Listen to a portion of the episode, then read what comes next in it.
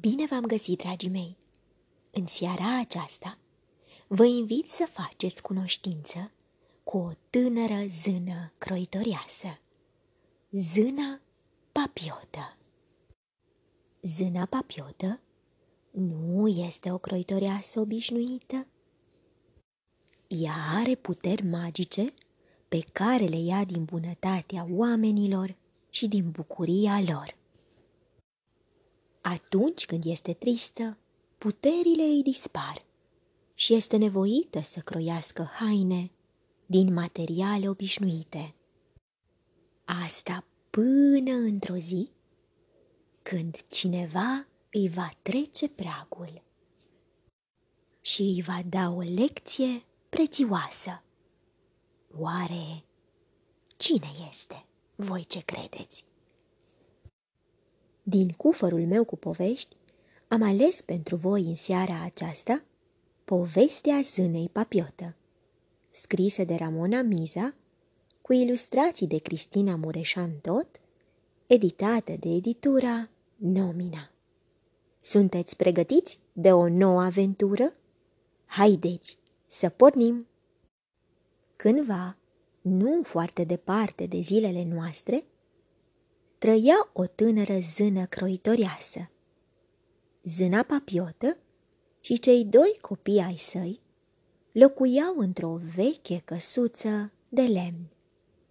Toată ziua alergau posnașii de colo-colo, iar zâna bună avea grijă să nu le lipsească nici plăcinta aburindă, nici poveștile de seară. După ce zănatecii năzdrăvani ajungeau în lumea viselor, abia atunci începea zâna papiotă treaba adevărată. Unii ar fi spus că are mâini fermecate, altfel nu își explicau cum putea face atâtea minunății într-un timp atât de scurt. Azi dădea gata un palton din catifea roșie cu fir de aur. Mâine începea să croiască o rochie lungă de bal, suflată cu praf de stele. În a treia seară, zâna papiotă cosea de zor un pardesiu pentru însuși zeul soare. Da, ați auzit bine. Chiar și lui îi se mai face frig uneori. Nimeni nu văzuse vreodată atelierul zânei și toți se întrebau de unde făcea rost de așa minunății. Umbla vorba prin târg că ar fi lucrat chiar la palat, unde însuși împăratul îi aducea toate cele trebuincioase.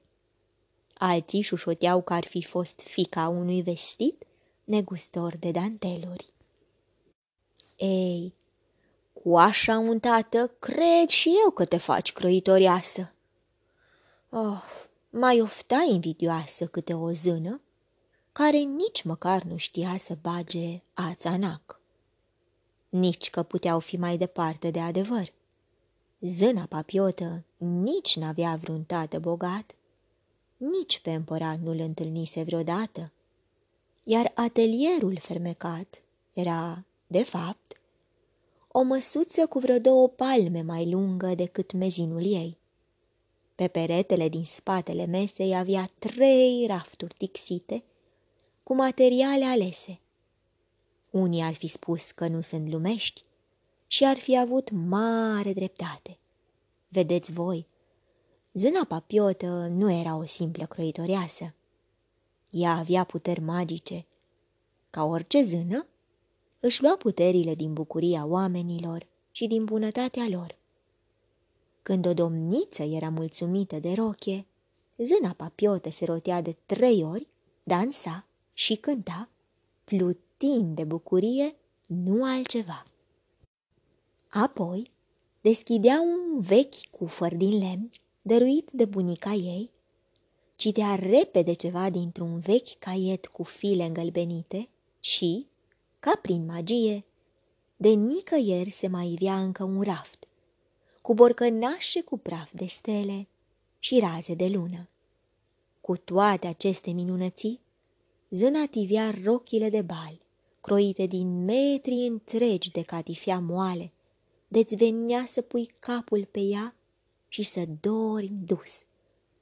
Pe raft mai erau și danteluri fine, de diferite culori, iar zâna își putea alege tot ce-i poftea inima.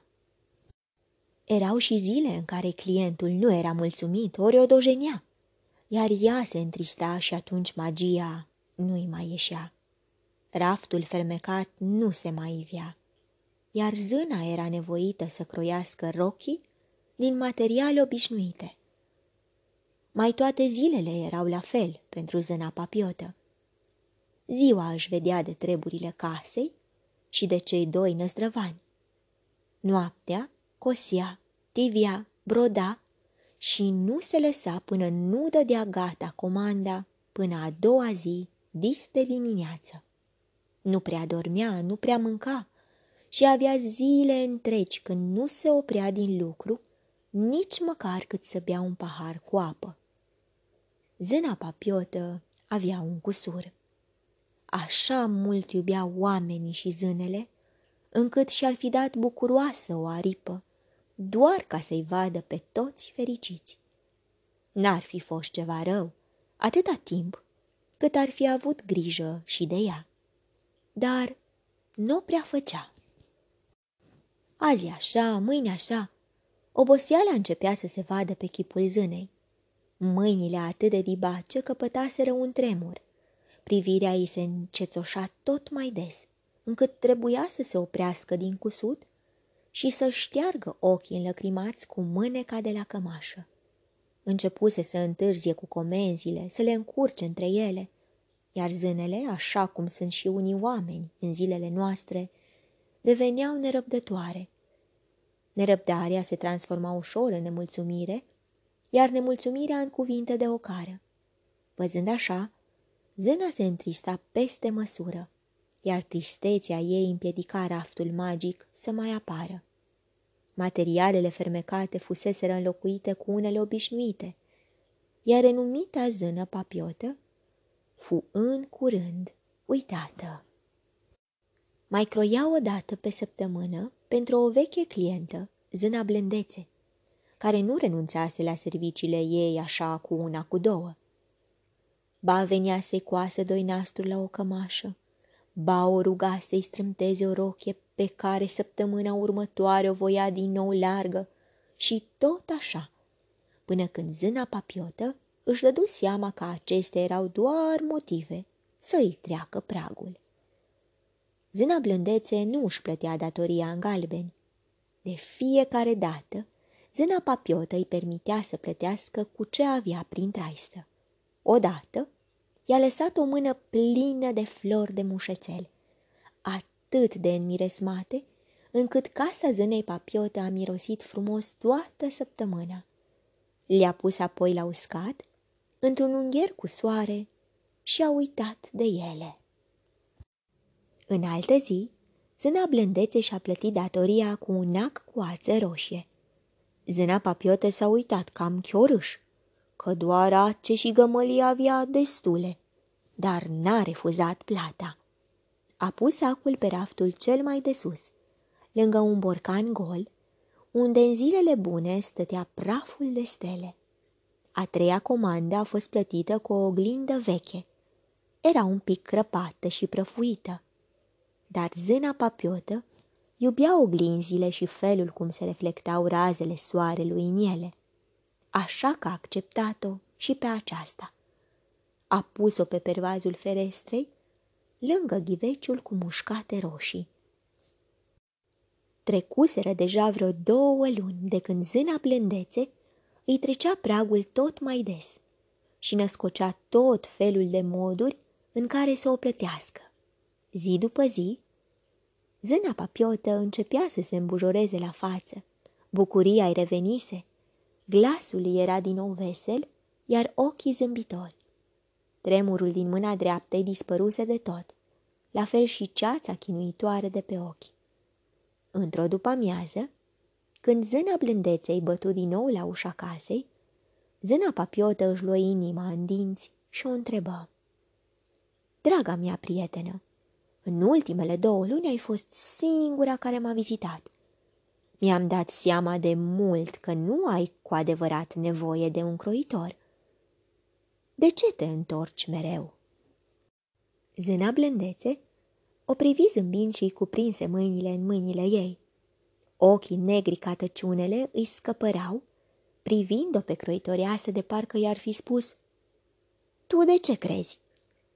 Cum zâna papiotă nu-i răspunse privirii, începu să grăiască. Îți amintești cum te-am plătit? Da, răspunse zâna papiotă. Mi-ai dat flori de mușețel, un ac cu ațe roșie, o oglindă, o mărgea albă și una neagră și o pereche de mănuși. Ei bine, continuă zâna blândețe, mușețelul e pentru nopțile când muncești până în zori. Mereu este timp pentru o cană de ceai și o clipă de liniște. Ai nevoie de ele.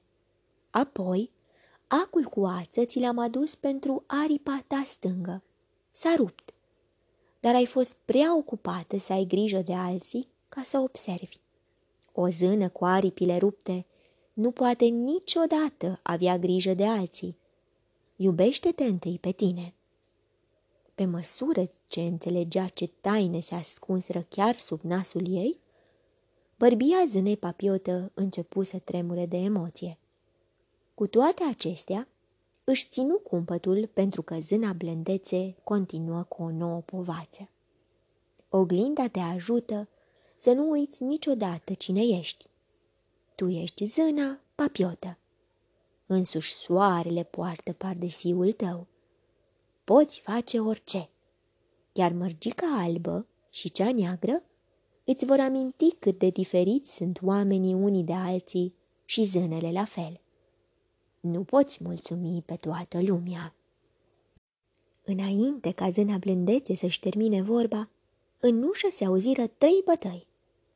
Vestea că zâna papiotă își recăpătase puterile se auzise până în celălalt capăt al împărăției, iar acum zeci de zâne și oameni se înghesuiau, din nou, să își comande haine fermecate. Zâna croitoreasă deschise ușa și intră mai întâi zâna nădejde, zâmbitoare ca întotdeauna. Ceru o roche de bal roșie, cu trenă lungă și umeri din tafta. Zâna papiotă o notă și trecu mai departe. Următoarea fu zâna bucurie, glumiață ca de obicei. Venise pentru un palton cât mai gros.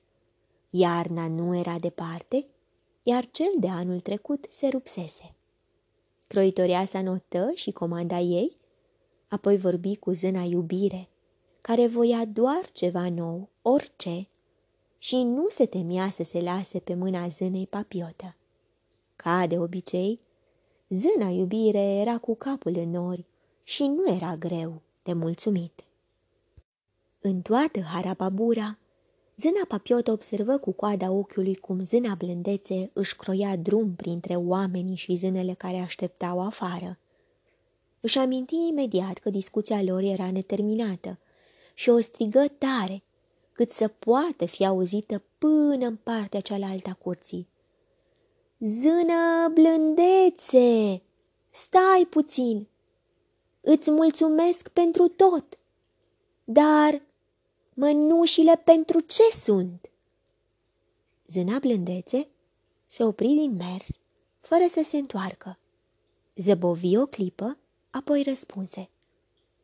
Ca să-ți protejezi mâinile de frig, desigur. Mâinile tale sunt importante. Magia n-a fost niciodată în raftul fermecat. Magia se află în vârful degetelor tale. Dragii mei, voi ce superputere aveți? Vă urez somn ușor, vise plăcute, îngerii să vă sărute. Pe curând!